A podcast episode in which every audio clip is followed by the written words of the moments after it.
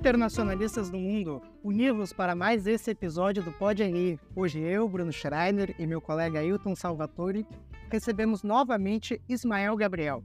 Ismael é palestrante, ator, influenciador e criador de conteúdo sobre o continente africano. Você já deve ter visto ele pelas páginas do África do Jeito Que Nunca Viu, arroba AfricaJNView, no Instagram e no Twitter ou mesmo aqui no Pode Rir, quando ele participou da nossa live do Narrativa em Fluxo, em fevereiro desse ano. Se você ainda não viu, assiste lá no feed do Instagram para saber mais quem ele é. Ismael angolano que mora no Brasil, em Santa Catarina, e por meio da sua página África do Jeito que Nunca Viu, ele conta não só histórias, mas curiosidades dos países e múltiplas culturas do continente africano e, e também traz notícias locais mais relevantes que pouco ocupam as manchetes aqui no Brasil. E para quem não sabe, no final do mês passado ocorreu um golpe militar no Níger, daqueles de manual de ciência política, e o Ismael tem acompanhado o caso nas redes. É por isso que convidamos mais uma vez ele para estar aqui conosco, para falar sobre o golpe de Estado no Níger e as perspectivas africanas. Ismael, seja muito bem-vindo ao Pode Rir mais uma vez. Muito obrigado por ter aceito o nosso convite. Muito obrigado, Bruno. Prazer imenso novamente falar com vocês aqui da PodTV. E também, Ailton, também prazer imenso estar aqui com você. É a primeira vez que a gente conversa, então é, se está se abraçado e também é, aos ouvintes, aos estudantes também, mais uma vez, prazer reencontrar vocês aqui. Muito obrigado, Israel. Bom, antes de começarmos o nosso papo, cabe aqui uma introdução sobre o assunto e o país. Para começar, que Níger e Nigéria são países completamente diferentes, tá? Não é erro de tradução ou algo parecido. O país faz fronteira com a Nigéria e são divididos justamente pelo rio Níger. Sendo a maior nação da África Ocidental, com 75% da sua área coberta pelo deserto do Saara, o Níger foi uma das colônias francesas na África até 1960, quando se emancipou, ao menos em parte, da sua metrópole, Claro que a história do Níger não começa quando deixa de ser colônia francesa, mas essa relação é muito importante para o nosso assunto aqui hoje. Isso porque a França nunca deixou de exercer influência sobre o país. Haja vista que o Níger é um dos maiores exportadores de urânio no mundo e a França é o país da Europa que mais utiliza energia nuclear. O país fornece cerca de 5% do urânio mundial e é responsável por mais ou menos 30% de todo o urânio utilizado por sua antiga metrópole. Mas isso por si só não explica o golpe de Estado no Níger, claro. Até 26 de julho, seu presidente era Mohamed Bazoum, eleito em 2021 e que tomou posse no mesmo ano. Mohamed Bazoum fora deposto por um golpe liderado por sua guarda presidencial e parte do exército. Bazoum chegou ao poder sucedendo Mahmoud Issoufou, na primeira transição democrática de poder no Níger. É nesse cenário interno que está o estopim do golpe. Isso pois o chefe da guarda presidencial, o general Abu Ramanet Cheni, que garantiu justamente essa transição de poder, era visto pelo presidente Bazoum como um homem forte de seu antecessor, haja vista que ele fora nomeado para o cargo em 2015, e com isso visava demiti-lo. Soma-se a isso o fato de os militares enfrentarem no país grupos extremistas religiosos, críticas à condução do governo de Bazoum e um discurso recheado de desenvolvimentismo ao país, o general Tierney depôs o presidente e anunciou o feito em comunicado televisionado. No comunicado, o general disse que o presidente deposto estava bem, que a Constituição estava sendo dissolvida, dada a má condição do governo e deterioração da situação de segurança no país que os partidos e instituições políticas estavam suspensas, que as fronteiras estavam fechadas, toque de recolher e alerta de segurança contra qualquer intervenção estrangeira. No âmbito internacional, é claro que a França não gostou nada disso e imediatamente deslocou dois aviões militares para sua base aérea no país. Além disso, esse é o sétimo golpe na região do Sahel desde 2020, munido de uma retórica fortemente contrária à influência ocidental na região e visa uma maior aproximação com a Rússia. O continente africano, especialmente esta região, está passando por um período de fortes mudanças políticas. Ismael, eu falei e falei um monte aqui para termos uma base já para conversarmos, mas o assunto é muito amplo. Quem pensa que um golpe militar num país pobre da África em nada pode interferir na política ocidental se engana muito. E isso você tem acompanhado muito em seu perfil no Instagram. Mali, Burkina Faso, Níger, tudo ex-colônia e ex-aliados da França que nos últimos dois anos se voltaram fortemente contra Paris. Nós vemos isso em vídeos de protestos tanto na região quanto de africanos na França. O que aconteceu para, de repente, todos esses países mudarem de forma tão ampla, de forma uh, bruta, suas respectivas posturas? Está localizado geograficamente numa região muito importante para a França e também para os outros países vizinhos. As suas riquezas contribuem muito para um, o fornecimento de energia na França. Ou seja, Enquanto o urânio eh, do Níger fornece energia para a França, a maior parte da população do Níger vive às escuras. Então não tem fornecimento de energia elétrica no Níger, por causa dessa configuração eh, fortalecendo mais o país ocidente, ocidental, no caso a França, do que, do que propriamente dito o próprio Níger. Então, o, o presidente Tiani, o general Tiani, que assumiu um, essa junta militar do golpe de Estado, ele, é, eles pretendem, com isso, restituir a configuração que se deu no Níger, né? que era priorizar primeiro as potências é, europeias, né? as outras potências, do que o próprio povo. Então, o, o presidente Bazoum, a governação do presidente Bazoum desde 2021, ele estava priorizando mais um, os países, outros países, né, do que propriamente dito o seu, um, o seu país de origem. Então, por isso que se deu, que se configurou o golpe de Estado. Esse golpe de Estado, é, para as pessoas terem uma ideia, é, o Bruno citou aqui o número de golpes de Estado que já teve no, na parte ocidental do continente. é diferente por quê? Assim como teve o golpe de Estado no Burkina Faso, assim como teve o golpe de Estado é, no Benin, é, é, no Mali, desculpa, e também na Guiné. Então, esses, esses quatro golpes de Estado são diferentes dos outros de golpes de Estado que já se deu. Também se teve, teve golpe de Estado também em 2021 no Sudão. Né? Então, esses golpes de Estado ah, são diferentes. Por quê? Porque antes priorizava quem estava no poder. Né? Ele queria dar golpe de Estado porque ele queria, queria o poder em si, né? a presidência. Hoje, a gente vê que esses países que aplicaram esse golpe de Estado é porque a população estava, é, não estava contente com a, com a governação e esse, teve esse golpe de Estado para priorizar o povo.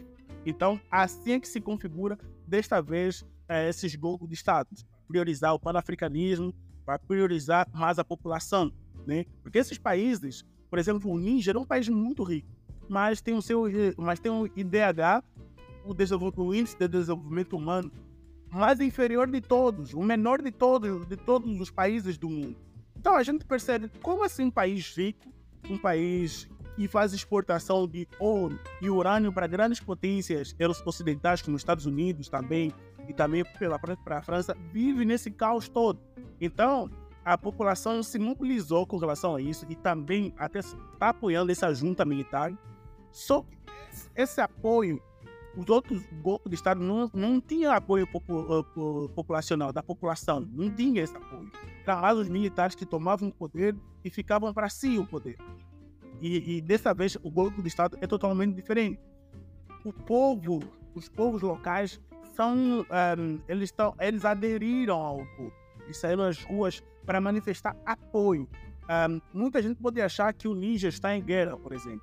Mas não, o Níger não está em guerra só a população que saiu às ruas para manifestar apoio com relação a, a, a, essa configuração que se deu dessa junta militar. Então, essa configuração que se deu está incomodando, está incomodando as grandes potências ocidentais. Por que que está incomodando?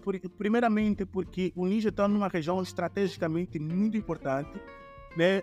Um, os Estados Unidos e a França tem bases militares no país, então tem um, é, eles, os Estados Unidos investiam muito em base militar no país. No Níger foram, foram gastos mais de 100, 110 milhões de dólares, né? um, um dos maiores investimentos dos Estados Unidos fora dos Estados Unidos.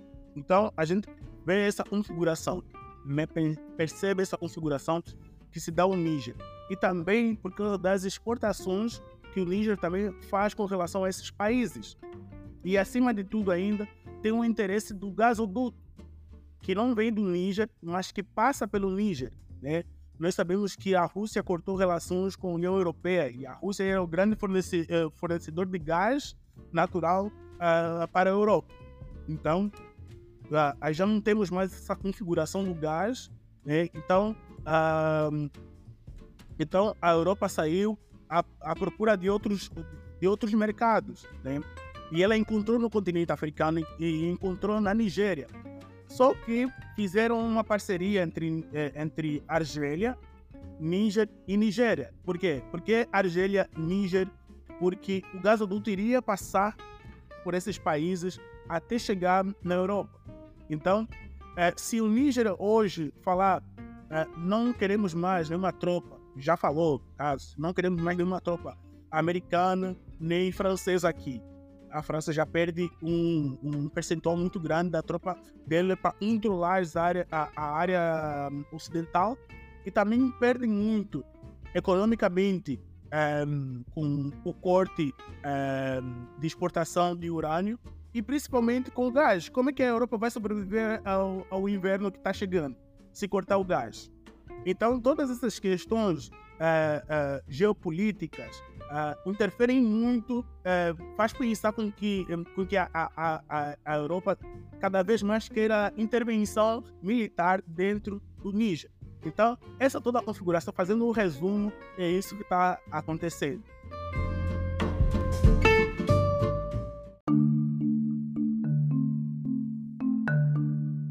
Já que você falou dessa configuração, dessa nova característica desses golpes de Estado, né, no Níger e nos outros países que você citou, que eles têm uma retórica muito forte né, anti-neocolonialista contra a França e outras potências. Sendo assim, dá para dizer que hoje em dia está rolando mais uma fase do combate ao neocolonialismo na África? Qual é a sua percepção sobre isso?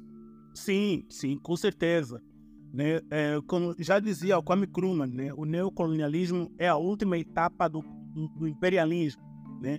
O neocolonialismo é a última etapa do imperialismo. Inclusive tem um, o livro do, do Nkrumah é esse título, né? Então, os, uh, a luta do neocolonialismo dentro do continente africano, ela não, não é de hoje, principalmente nos países ocidentais, não é de hoje. Os grandes líderes africanos são chamados heróis da libertação do continente africano, como Kwame Nkrumah, Thomas Sankara, Patrice Lumumba, todos esses são líderes, Amílcar Cabral, são líderes é, revolucionários dentro do continente africano. Então, eles já lutavam contra, é, contra essa configuração dentro do continente africano. Mas nós sabemos como que eles terminaram os seus mandatos. Né? Muitos foram perseguidos. Kwame Nkrumah foi perseguido até deposto, até ser deposto. É, Thomas Sankara foi assassinado, Patrício Lumumba foi assassinado, Silvanus Olímpio foi assassinado. Então, todos esses presidentes que lutavam contra, contra o neocolonialismo, contra a presença, um, contra a presença europeia no continente africano, sofreram de estados ou foram assassinados. Então, a gente tem essa configuração um, do neocolonialismo dentro do continente africano. Por que, que a França tinha grande interesse sempre, as grandes potências tinham grande interesse no continente africano? Nós sabemos, por causa dos recursos uh, minerais que, que, que os países africanos têm. Né? A capacidade dos países africanos é, em produzir esses minerais é, é tamanha que a França, as potências ocidentais não querem ficar assim. Porque, sabem, o, o, o antigo presidente do, da França, chamado Jacques Chirac, que infelizmente já faleceu, ele, ele era chamado de amigo da, uh, amigo da África. Por que, que era chamado amigo da África? Porque ele tinha uma relação muito próxima com o continente africano. E ele uma vez disse que a França ser um, ser um continente africano, a França é um país do terceiro mundo. Então, imagine um próprio presidente reconhecendo isso, que a França ser um continente africano é um país do terceiro mundo. Então, um, as riquezas da, da França, a França não produz nada. Não tem grande produção um, para sustentar a sua economia. Não tem. Então, a maior parte da economia da França vem da África. Imagina, a França não tem, não tem, não tem é, minas de ouro, não tem minas né, de ouro, mas ela tem reserva de, de mina no seu banco, de reserva de ouro no seu banco. Como que um país que não tem minas tem reserva de ouro no seu banco? Onde é que saiu isso? Então, a gente sabe de onde saiu. Saiu. Ismael, conforme a gente falou na introdução, o Níger não é um país irrelevante no cenário geopolítico, especialmente quando a gente olha para o urânio. Imediatamente a França se mobilizou e até o momento nenhuma grande potência reconheceu a junta militar que tomou o poder. Muito pelo contrário, os Estados Unidos e a União Europeia manifestaram seu apoio ao presidente deposto e aumentaram a pressão sobre a junta militar que tomou o poder. Já a União Africana chegou a exigir o restabelecimento da ordem constitucional. Como você vê que o Níger hoje pode se posicionar junto a esses atores especialmente junto aos demais países e instituições africanas? Primeiramente, a gente tem que pensar que o Níger é um país, é um país soberano. Então, se ele tem todo todo e qualquer país, ele é soberano, né?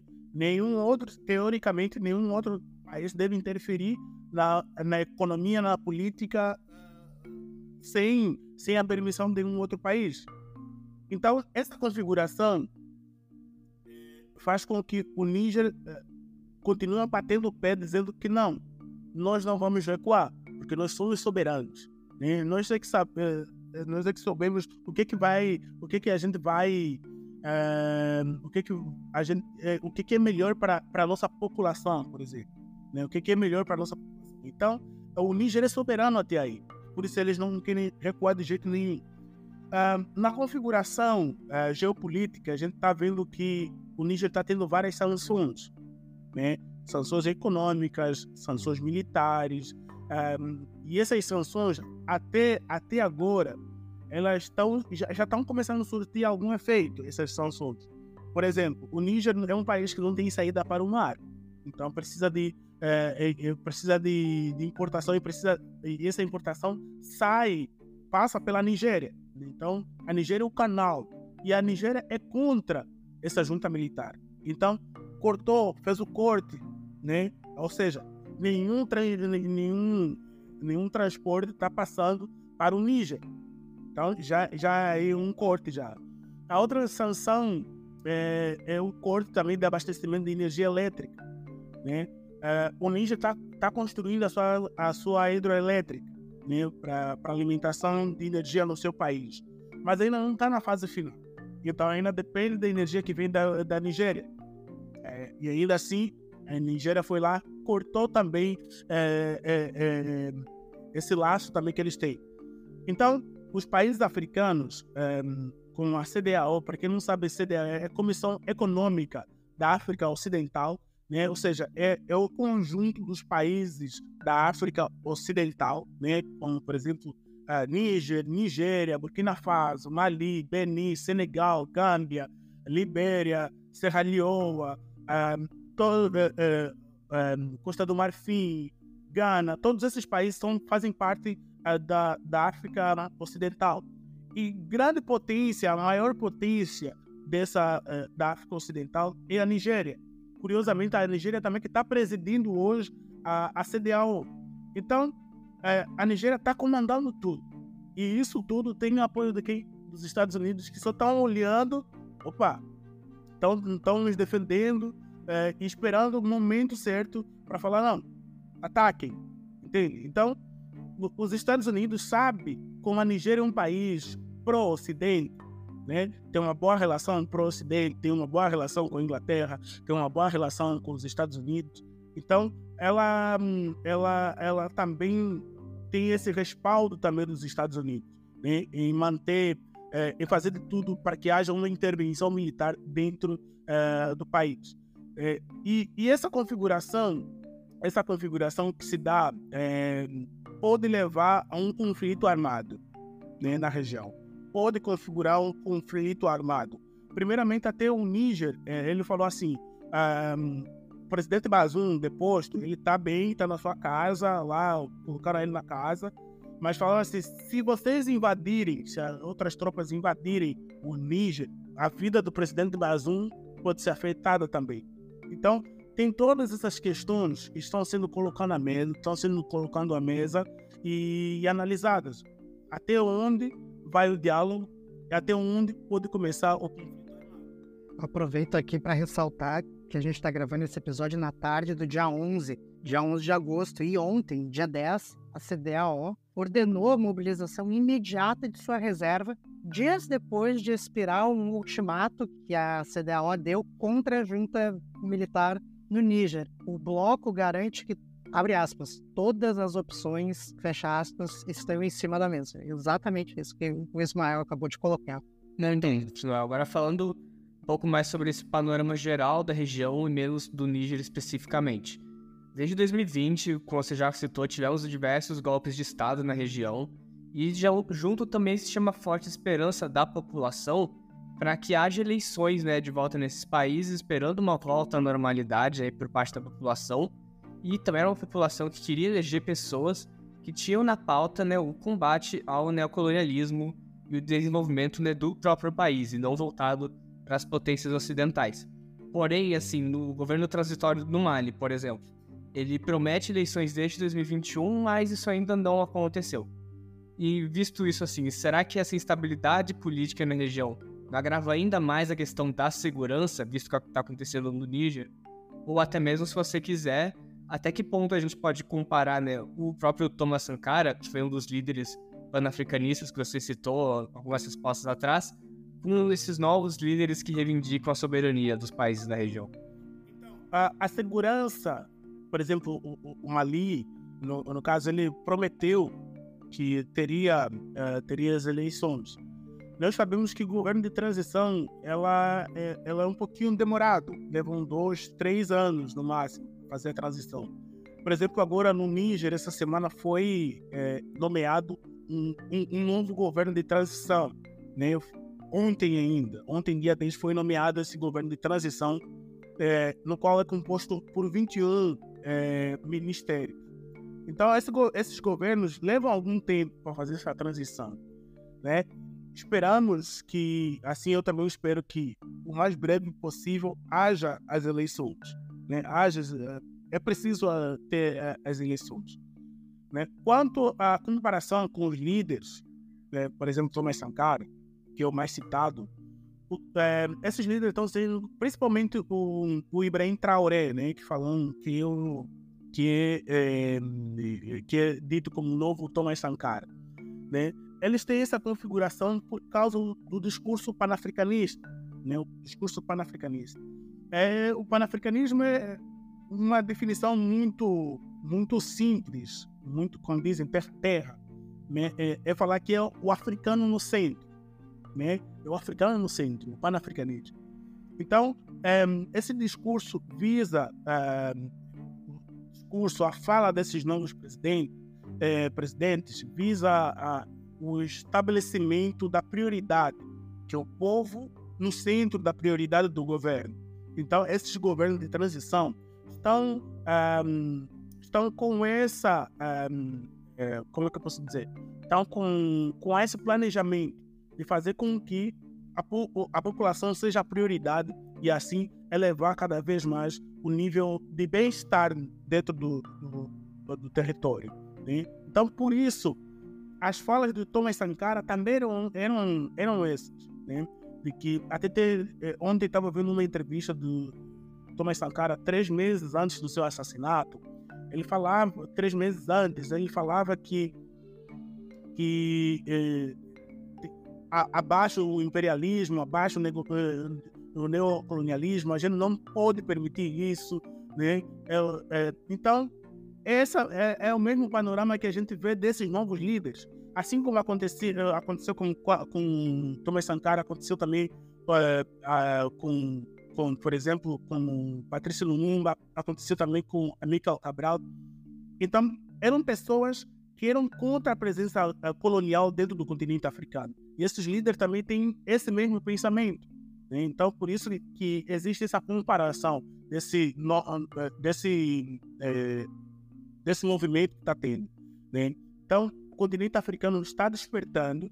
A, maior parte dos presidentes africanos, sendo aqui claro e sincero, eles não são pautados nos princípios pan-africanistas. Não são. Por isso que priorizam o Ocidente do que o, os próprios povos. Teve um presidente, uh, teve um presidente no, na Tanzânia, hoje já é falecido, Johnny Pumbe Magufuli. Ele, ele faleceu de ataque cardíaco dois anos atrás, agora, na pandemia. Durante a pandemia, ele faleceu de ataque cardíaco. É, durante o seu mandato, durante os seus dois mandatos, ele não chegou a viajar para nenhum país fora da África. Ele falou o quê? Eu prefiro viver e, e trabalhar para o meu povo. Para o meu povo. Eu não vou sair uh, buscando ajuda, sabendo que eu posso ir aqui num, num país vizinho e pode me ajudar. Então, esse movimento não está tendo só agora. Não é só agora que está sendo boom, está sendo muito falado e tudo mais. Mas esse, eu já venho acompanhando esse movimento uh, de três anos para cá. Então, eu tô, tenho visto que cada vez mais países africanos vão surgir esse, com esse movimento. Eu queria pegar uma parte de, dessa tua resposta, que é justamente esse enfoque, o pan-africanismo com a África no centro. Uma das coisas que eu vi muito em, em análises de cientistas políticos, é, tanto americanos quanto europeus, isso é bom deixar claro, é que outras, é, não, na verdade, a África estaria deixando de ter influência de, uh, de algumas potências para, para ter de outras. E aí, esses especialistas apontam Rússia e China como as novas potências que estão exercendo influência sobre a África. Especialmente se fala muito da Rússia por meio do, da utilização do grupo Wagner em alguns países, e, e daí a gente pode decorrer para um outro debate muito amplo e específico. Mas para você, Ismael, o panafricanismo não seria melhor sem essas interferências externas, de qualquer que seja a parte, que você, Vinícius, eu queria muito ouvir a tua opinião sobre o assunto enquanto um panafricanista que acompanha o cenário local. Então, é, eu sempre falo assim, na, na política, na geopolítica, é, quem nada sozinho morre, né? Dizem isso, né? O peixe que nada sozinho morre, né? Então, é, é isso aí. Um, esses, esses grandes analistas estão falando isso, que é, é uma, é, você sai de um bloco para ir um, de uma exploradora para um outro explorador, isso é, é, uma, é uma análise errônea. Por quê? Por que, que é errônea? Eu vou explicar isso. Porque durante o processo de colonização, um, a Rússia sempre esteve aliada ao continente africano. Sim. Sim. Enquanto os, os colonizadores queriam manter a sua influência dentro do continente africano, a Rússia estava fazendo o caminho contrário em, em poder tirar esse povo todo do continente africano. Né? Um, a relação África-Rússia não é de hoje. As pessoas acham que a relação é de hoje, mas não, não é de hoje. Tá? É uma relação já muito antiga. Uh, como eu falei, que a, a Rússia ajudou no processo de libertação do continente africano né, um, ajudou para que a África se tornasse livre. E também como a Rússia é, tem uma grande força, tem uma grande força militar. Então, a força militar, a Rússia vai ajudar para manter a, a paz, a segurança dentro do continente africano. Só que os países africanos sabem também, eles estão se aliando à Rússia por quê? Rússia e China por quê? Porque a Rússia e a China, eles não têm nenhuma interferência nos países.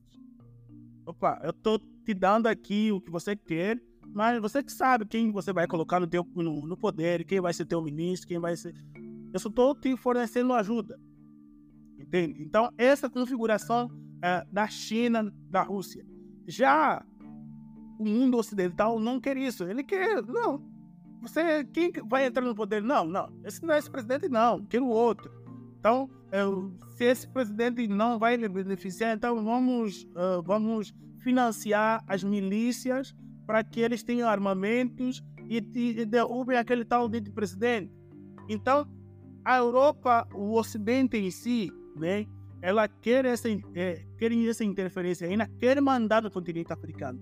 Já a Rússia não, né? E eu sempre falo, na política, pessoal, na política, caros ouvintes, estudantes, colegas, na política não existe bobo. Não existe. Entende? Não existe o santo da corte. Não, exi não existe. Eu vou falar tanto dos países africanos, tanto dos países ocidentais como orientais. Não existe isso. Até mesmo o Brasil. O Brasil não está ajudando a Venezuela lá, porque é, ele tem mais dinheiro e é, é, muito bom. Mas quando precisar, o Brasil vai cobrar da Venezuela. Sabe aquela a dívida que eu te que eu, que eu, o dinheiro que eu tenho investido da outra vez. Então, eu quero, agora é a minha vez de beneficiar, quero isso, isso, isso, isso, isso, aqui. É assim a política. Né? Então, a política você tem que sempre se aliar aos mais fortes. Por que, que foi criado o BRICS? É para bater de frente com a OTAN, né? Com a OTAN. Então, é, o, é, com certeza, os países que fazem parte da OTAN, eles agora estão com medo por causa dessa, é, dessa das potências um, que os países dentro do BRICS estão, são, estão se configurando. Por exemplo, do, do outro lado, de um lado tem a União Europeia, uh, os Estados Unidos, Canadá. Do outro lado tem simplesmente a Rússia e a China. Então, são grandes potências econômicas e militares. Então, a Rússia, né, falando aqui do BRICS, a Rússia é grande parceira militar do continente africano? É a grande parceira militar do continente africano. A China é a grande parceira econômica do continente africano, é a, tem, um, tem a maior parceria econômica uh, com o continente africano. A Índia, que faz parte do BRICS também, tem, é, é um dos maiores parceiros um, eh, farmacêuticos do continente africano. É, e o Brasil é também um dos maiores parceiros comerciais do continente africano. E tem a África do Sul, que é uma das maiores potências do continente africano. Ou seja, então está se configurando uma grande, é, um grande, grandes aliados também. Então, e, e, e, por exemplo, a África do Sul não se manifestou contra o, o governo do Níger, por exemplo. Por quê? Porque tem a Rússia do lado também. Entende? Então, agora que surgiu um, um, um nome de países que provavelmente vão aumentar mais o, o, o número de, de participantes do, do BRICS, tem nada menos, nada menos, nada mais do que a Arábia Saudita na lista. Então, a Arábia Saudita é uma grande potência é, é, petrolífera.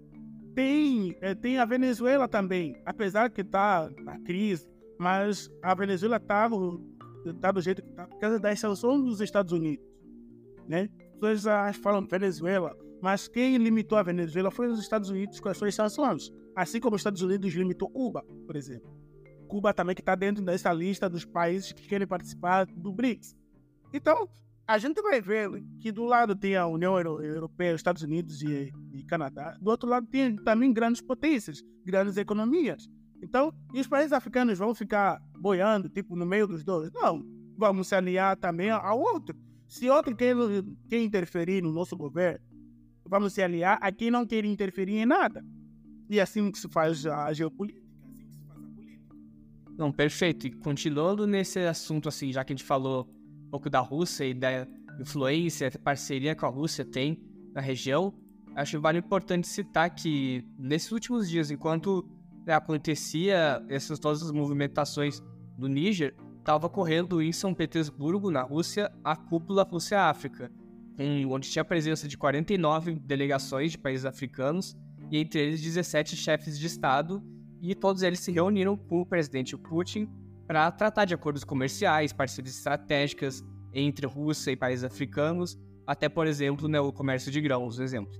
E eu li no jornal até uma das análises que foi feita é que, falando, entre aspas, a Rússia catalisa um sentimento anti-ocidente no Níger e em demais países da África.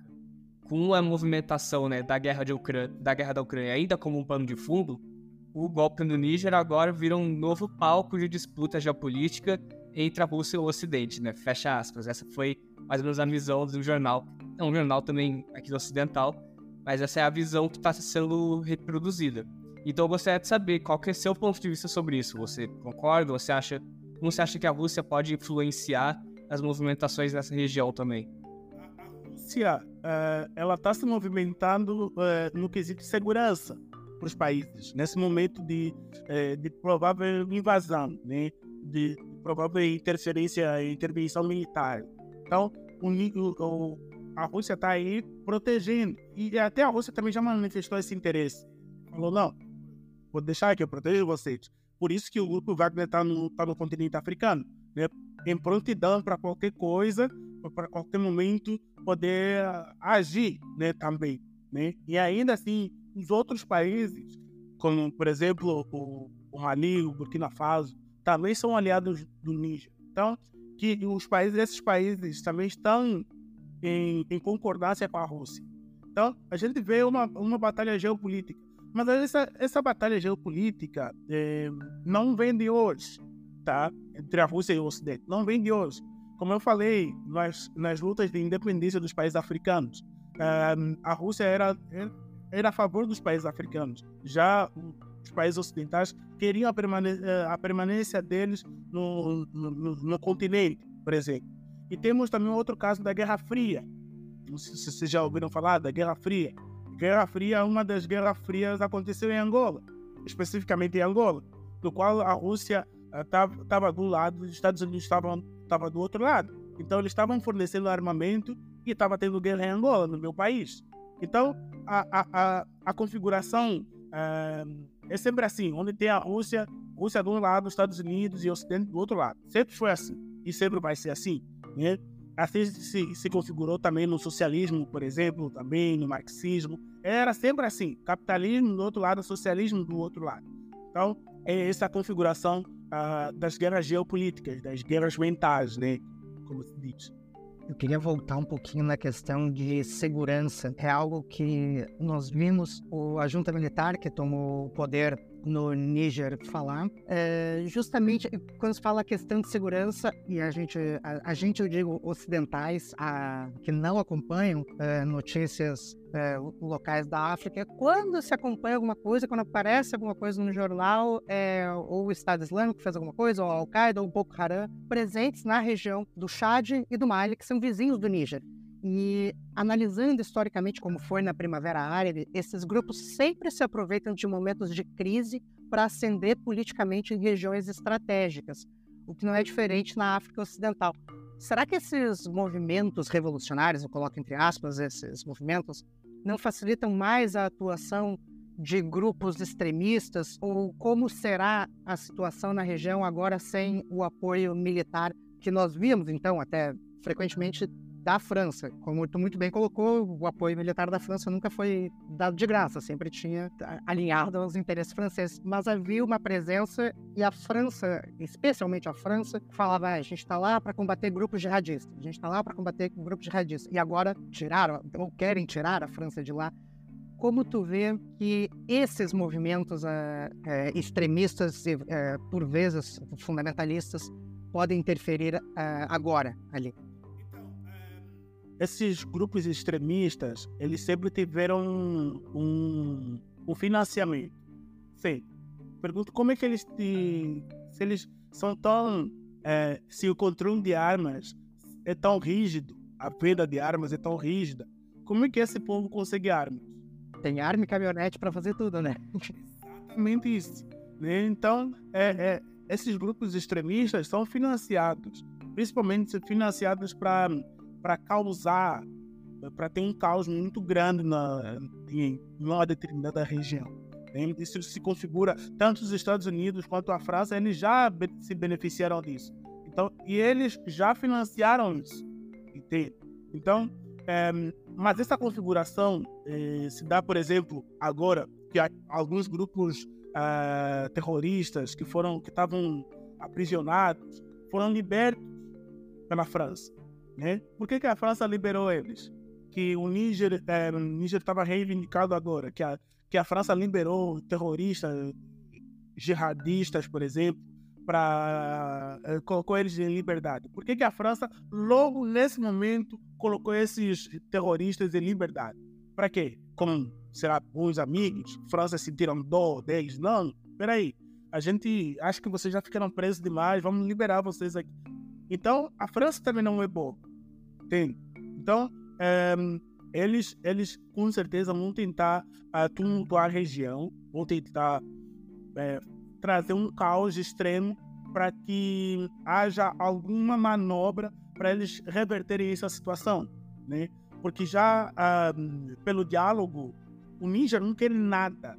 O Níger rejeitou qualquer forma de diálogo com os países ocidentais, com a CDAO, com a União Africana, rejeitou todas. Por quê? Porque ele quer restabelecer a sua soberania. Então, é assim que se configura a, a questão é, de segurança no continente. Então, esses, esses é, é, o apoio do grupo Wagner, por exemplo, pela Rússia, se configura né, nesse panorama, panorama de segurança. Né? Está lá mais um reforço para essas tropas que até então, que até então também são, são treinadas pelas, pelas, pelas forças militares russas também. Essa, alguns, os países africanos, as suas, os militares, né? Os militares africanos, em sua maioria dos países, são, são treinados pelas tropas russas. Como eu já falei no começo da, da, da, do nosso podcast aqui, é que a Rússia tem um, um intercâmbio é, um, inter, um, intercâmbio militar com os países africanos. Então, é, a Rússia vai fazer de tudo para que não haja conflito no continente. Eu acho legal pegar isso que o, o Ismael comentou sobre a influência da França na região.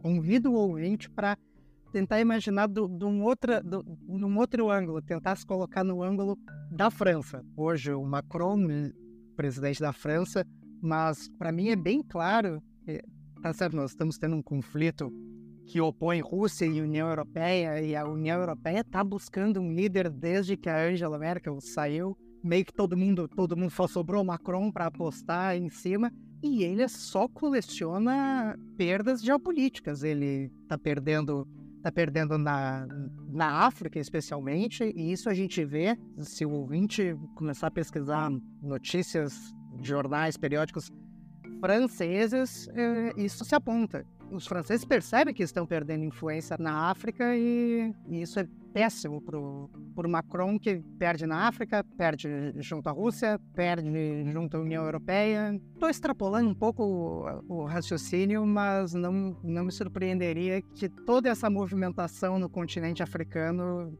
tivesse como saldo negativo para o presidente da França, porque também nós temos o, o extremismo, a extrema-direita na França, que é quem tem esse discurso que coloca a África ainda como uma colônia, é, certamente sente isso hoje e é, espero estar errado, mas isso costuma municiar esses grupos políticos, ainda mais se nós formos olhar na Europa dos últimos anos. Com certeza, com certeza é, essa configuração, é, essa configuração da, da perda da influência dentro do continente africano pela França, ela tá, tá trazendo é, muita dor de cabeça para o Macron. Né? Antes, quando ele foi eleito, não tinha cabelo branco, agora tá, tá cheio de cabelo branco, né? tá, ficando, tá ficando calvo já. então, a gente vê essa configuração muito forte. E recentemente, 94 deputados franceses falaram isso, que a França está perdendo. Fizeram uma carta aberta dizendo que a França está perdendo espaço no continente africano. Então o parlamento francês já está se movimentando para isso. Eu não acho, eu acho que se for para ter eleições é, na França agora, acho que nem se reelege, eu acho, Macron, né? Conta dessas todas bizarrices, é, dessas todas perdas que está tendo, é, perda tanto de influência, principalmente de influência, né? Está perdendo. Hoje em dia, o maior aliado do, da França os Estados Unidos e Canadá, né? Porque até depois, assim como tu falou mesmo, Bruno, depois da saída da Angela Merkel, acho que perdeu muita força a União Europeia. Perdeu muita força. Porque a Angela Merkel sabia negociar, né? Negociar. Então, fora a Angela Merkel, fora a com o Brexit também. Então a França acho que ficou a, un, a única grande potência para a Europa, né? Então que que está lutando em defesa da Europa, né? Ah, do resto eu vejo países pequenos que não têm grande soberania, grande voz internacionalmente, né? internacionalmente falando, campo geopolítico. Então, a França está perdendo espaço mesmo, está perdendo espaço para a Rússia e eles estão preocupados com isso. Por isso que também a, a União Europeia uh, declarou alguns investimentos dentro do continente africano, porque eles viram que a Rússia estava investindo, a China está tá investindo pesado no continente africano, né? Uh, e, e, e, agora eles estão tentando configurar, por exemplo, o FMI, que é o Fundo Monetário Internacional, um, ela, ela faz empréstimos aos países. Mas o empréstimo aos países em subdesenvolvimento, é, os juros é muito elevado aos países mais desenvolvidos, por exemplo. Né? O, o, o Níger, se fosse faz, para fazer um empréstimo ao FMI, pagaria um imposto muito acima, juros muito acima do que se os Estados Unidos fizesse um empréstimo. E ainda tem que se sujeitar às condições do FMI, né? Que vai justamente vai de encontro a todo o discurso de soberania nacional dos países africanos.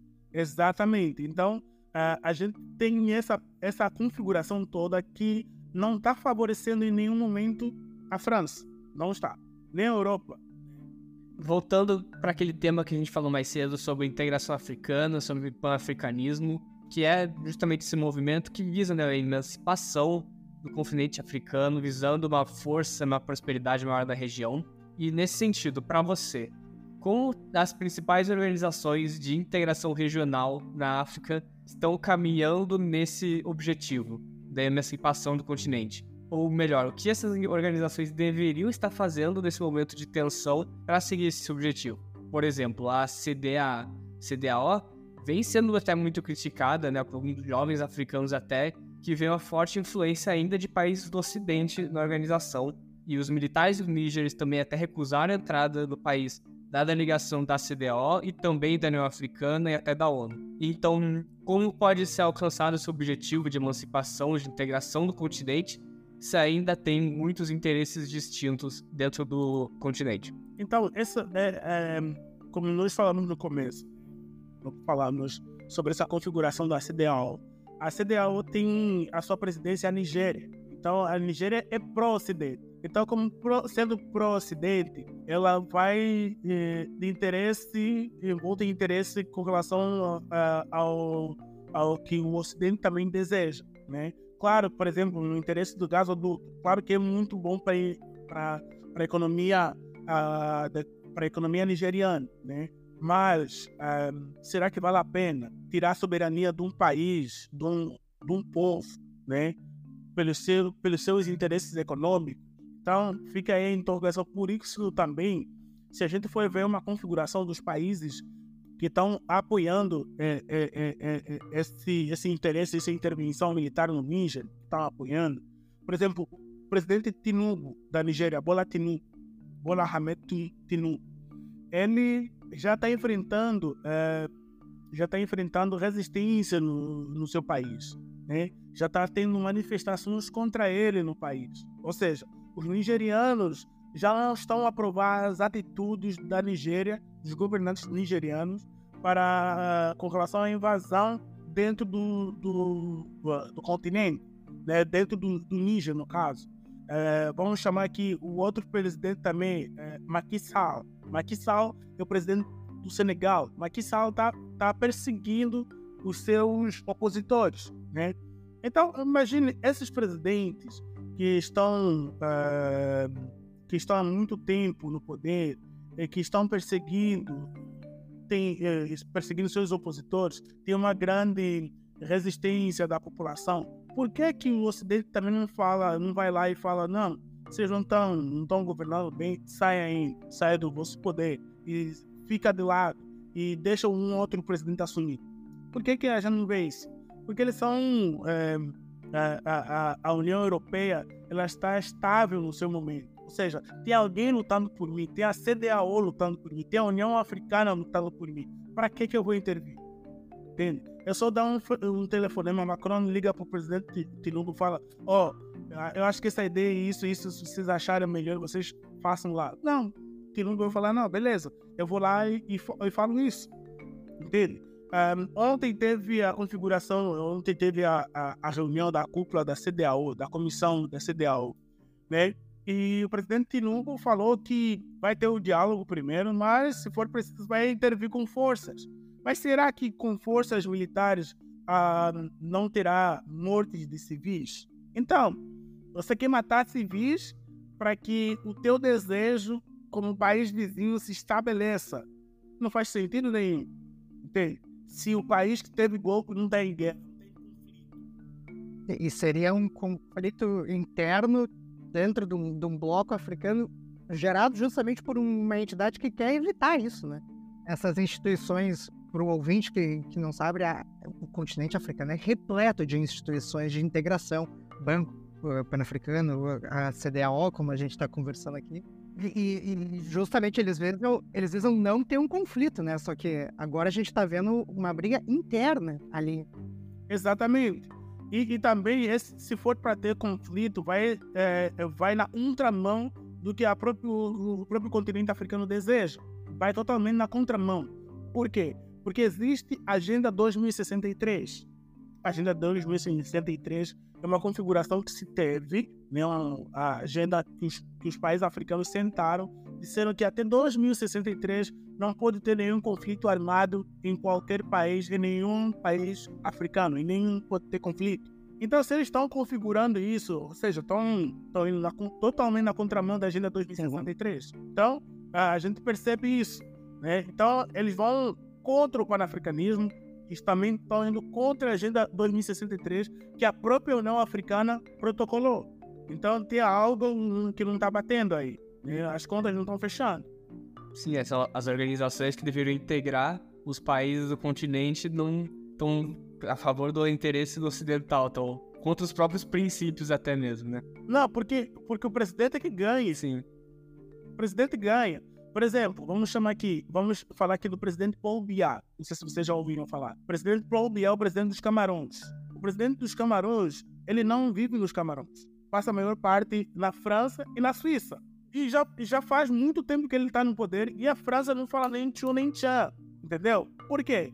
Porque beneficia a França. Entendeu? Então, é, a gente percebe essa toda a configuração do continente africano que é baseada é, em um título interesse. É tudo interesse.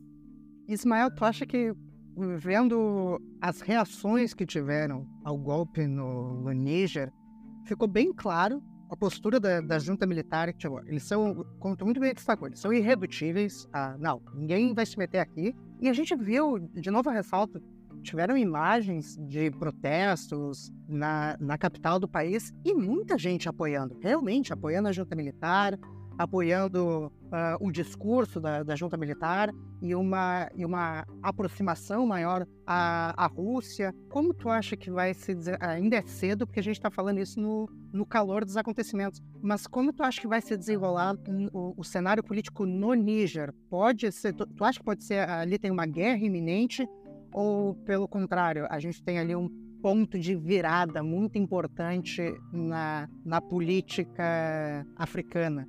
Não como um todo, né, mas um ponto ali, ó. Este ponto aqui é um marco uh, no, no posicionamento geopolítico da, do continente. Sim, com certeza, com certeza. E, e, com certeza esse, esse, essa virada está influenciando outros países e outros povos. Por exemplo, eu em Angola, uh, já, a gente já vê isso. Nossa, nós também precisamos dessa revolta aqui em Angola também. Precisamos também que, saia, que, que, que o povo saia à rua e fale sobre isso. Saia às ruas, manifesta isso. Vamos tirar o tal dito presidente do poder porque ele não está ajudando a gente. Uh, no Senegal também está tendo isso, manifestação. Apesar que uh, o presidente Macky Sall está perseguindo os, os, seus opositores, mas a população está saindo à rua. Uh, a, a, semana passada, o presidente Macky Sall suspendeu o TikTok, o aplicativo TikTok foi suspenso no, no, no Senegal. Por quê? Foi suspenso no Senegal porque os jovens estão fazendo vídeos na, na internet falando sobre essa revolta. Ô pessoal, olha o que está acontecendo no Níger. E o nosso presidente está perseguindo os opositores. O que, que a gente tem que fazer? Vamos sair às ruas. O presidente sentiu medo. Isso é o medo. Fala assim, sentiu medo. Né? Se ele vai desligar a internet do país, é porque ele sentiu medo. Né? Então, se, se sentiu é, perseguido. Então, se ele está fazendo isso, é porque já, tá, já tem, já tem a, a, a, algum ponto de, de virada aí. A população africana também se está despertando para essa nova configuração né, é, dos países que estão que, se, que revolucionaram. Eu acho que quando teve o, o, o primeiro golpe de Estado foi é, no Sudão, depois vem Guiné, é, Guiné, depois vem Mali, depois vem Burkina Faso e agora o Níger, né? Eu acho que é, é, esses golpes, os primeiros golpes, não chamaram tanta atenção como chamou o Níger, né? É, eu sou, eu não soube do, do golpe do Estado do Burkina Faso. Foi no dia 31 de janeiro, mas eu, sinceramente, não. Eu mesmo também, falo assim, como criador de conteúdo, não botei fé. Não, isso, não, não vai dar em nada isso aí, né? Mas agora estamos vendo com o Níger que a população está falando, opa, opa, está acontecendo alguma coisa aqui, opa, é, precisamos de olhar com atenção o que está acontecendo. Então, essa é a configuração que se dá é, é, essa revolta para os ocidentais, os analistas ocidentais e os políticos ocidentais, eu acho muito legal e irônico, porque tem, tem analista falando que não, a França tem que intervir lá e tudo mais. É, é, um, é uma junta golpista que vai acabar com tudo. Só que daí a gente pega e tu consegue transpor esse mesmo discurso para o conflito na Ucrânia e para o conflito que existe entre China e Taiwan, o que deixa os analistas e internacionalistas no mundo numa saia justa horrorosa. Aí os analistas puxam para a sardinha do seu país também. Claro. Se é um país ocidental, é, ele vai puxar para a França, vai puxar. Por isso, a, a, a gente vê por isso que Burkina Faso suspendeu todas as emissoras da França. Porque as emissoras da França, por exemplo, a France 24, a França, 20, França 24, é, é, um, é, um, é um jornal, é, uma, é, uma rede televisiva né, sensacionalista. Sensacionalista mesmo. Estavam falando por que, que, por exemplo, teve uma outra, uma, uma entrevista que eu vi, que o analista perguntou é, por que, que o continente africano quer, se quer ter essa revolução sabendo que, que eles não são capazes de, de governar um país. Não, o, o, o entrevistado falou: peraí, como assim a gente não é capaz? Se vocês saírem do nosso país, a gente vai mostrar para vocês que a gente é capaz. Ah, mas você não, não perdoar, você não, não perdoar o colonialismo. Oi? Perdoar o colonialismo? Tem certeza que a gente tem que perdoar o colonialismo? A gente perdoou o colonialismo, mas a gente não esqueceu. A gente pode perdoar o colonialismo, mas a gente não esquece que vocês colonizaram a gente. Que vocês querem cada vez mais é, sugar né, os nossos recursos. Então, o que, é que uma coisa tem a ver com a outra? Né? A gente quer expulsar vocês para a gente ser independente. Né? A gente manter vocês aqui, vocês todo e qualquer momento dizer o que, é que a gente tem que fazer.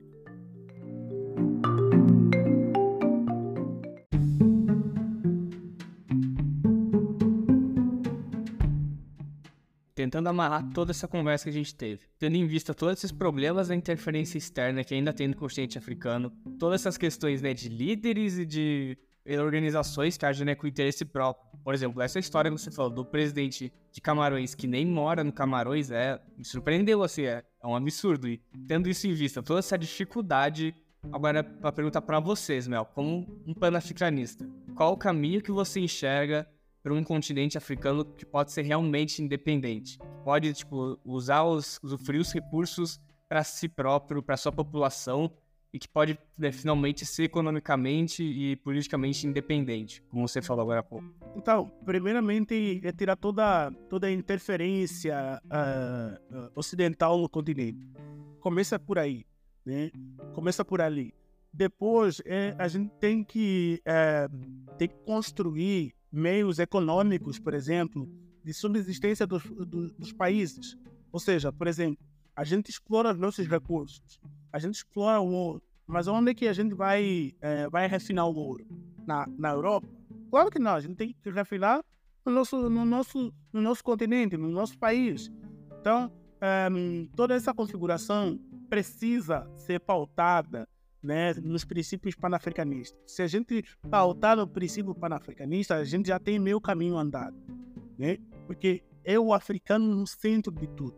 É o africano, o pensamento africano no centro de tudo, né? Então, Essa é a configuração, essa é a linhagem. Né? Eu tenho, é, tem é, várias falas de presidentes que foram depostos, que eram contra a, a presença é, europeia no continente. Eles falavam isso. O caminho é nós defendermos o nosso povo. Esse é o caminho. Esse é o caminho da gente lutar pelo nosso povo. Este é o caminho. A gente tirar toda influência, toda e qualquer influência, tem tanto da Rússia, tem que ter parceiro. Parceiro tem que ter. A parceria deve existir. A Rússia tem que ser um parceiro, a China tem que ser um parceiro. Se a União Europeia quer ser parceiro, que seja parceiro. Assim como o Brasil também está sendo parceiro do continente africano. Tem ter parceria. Então, na parceria, tem de igualdade. Ou seja, você tem coisa para cumprir, eu também tenho coisa para cumprir. E, e, a gente vai estabelecer relação. É isso que tem que ter no continente africano. Não um, uma influência tamanha que que a África nem consegue respirar, nem consegue respirar. Então, é esse o caminho do continente africano. Faltando nos princípios panafricanistas, investir também na população. Porque a população, a África tem a população mais jovem do mundo. Então, tem uma, tem uma mina de ouro enorme. Literal também, que é o que interessa as potências europeias, mas, mas é um mercado global, tem tudo ainda. Exatamente. Né? Então, tem tudo no continente africano. Por que, que as grandes empresas querem tanto investir no continente africano? Porque eles percebem que é grande, que, que é uma mina de ouro. Como o próprio Mark Zuckerberg já falou que a África é como é um diamante a ser lapidado. Então, é um diamante a ser lapidado. E as, as pessoas sabem da potência do continente africano. Por isso que, que os europeus não querem que a África prospere. Por exemplo, tem a, a, o Zimbábue, é, ele quer lançar uma moeda baseada no seu ouro, no ouro do país. Mas só que a FMI não quer, o Fundo Monetário Internacional não quer, porque sabe que se lançar essa moeda vai superar o dólar, vai superar o euro, vai superar o, a libra, e eles não querem isso, entendeu?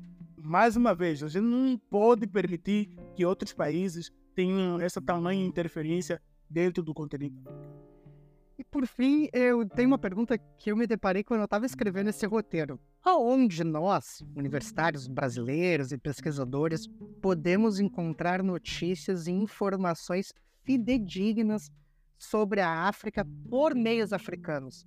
Eu digo isso pois, enquanto eu escrevi esse roteiro, eu mais encontrei jornais dizendo que outras potências ocidentais falam sobre a África do que o que os atores africanos falam e produzem sobre si mesmo. Onde podemos encontrar esse ponto de vista? E mais uma vez, fica a dica aqui para o ouvinte conferir o ótimo trabalho do Ismael no, no perfil África do Jeito Que Nunca Viu, arroba África JN Viu.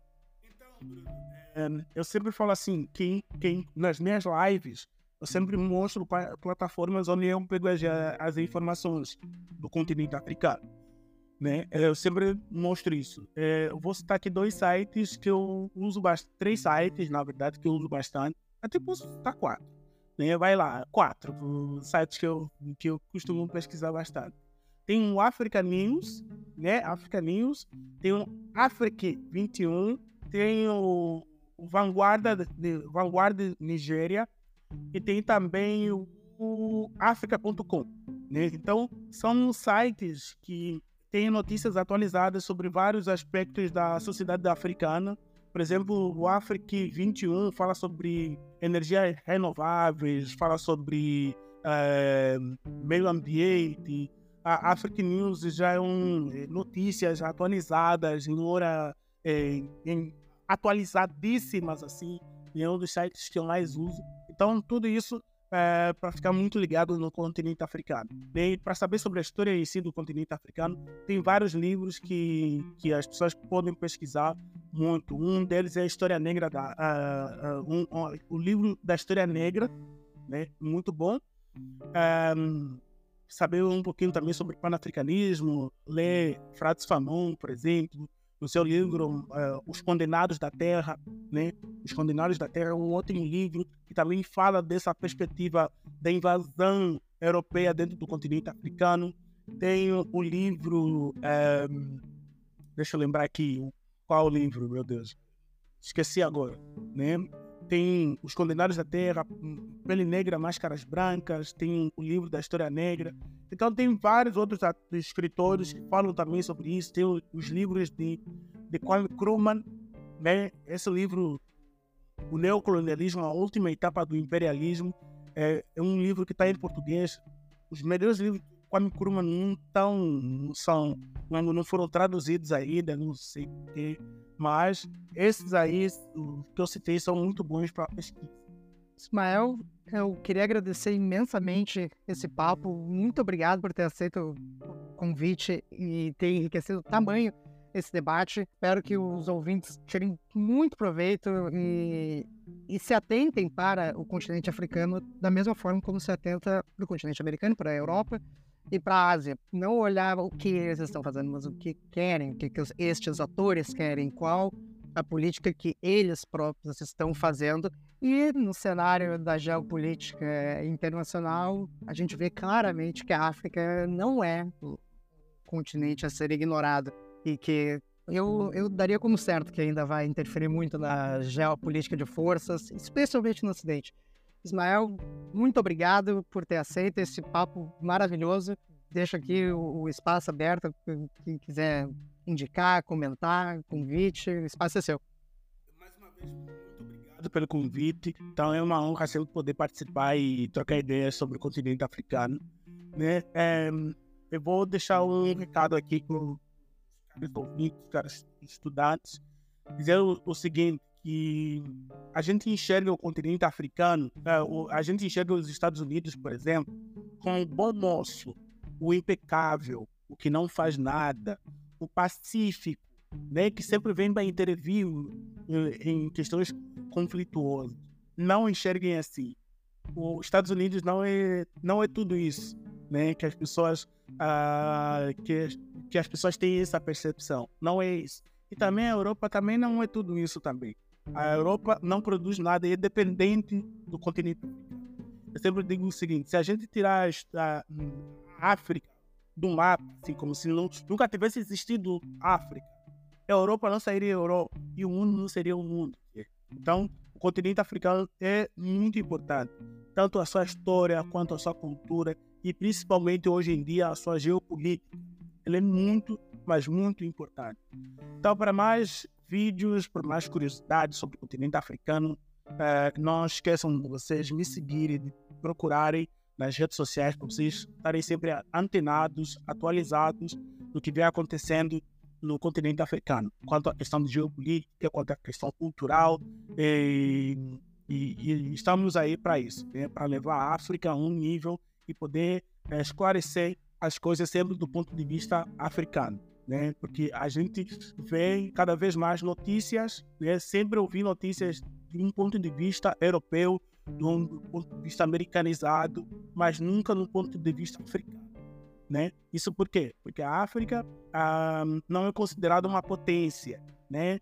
Porque eh, as pessoas sempre pensaram o continente africano como um continente pobre, miserável, tudo mais mas as pessoas não sabem quais são as causas que fazem com que o continente possa ser enxergado desse jeito. Né? Porque o Ocidente, desde o tempo da, da escravidão, pintou o continente africano como um lugar de desprezo.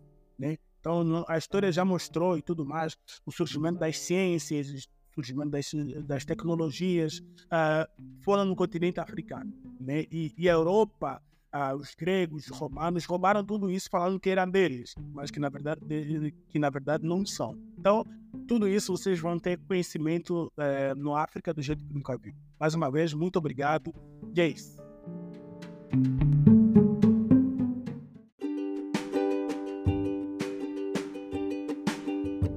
Muito obrigada por escutar mais um episódio do Pod RI, um projeto realizado em conjunto com o LABRE, Laboratório de Relações Internacionais da Unesp de Franca.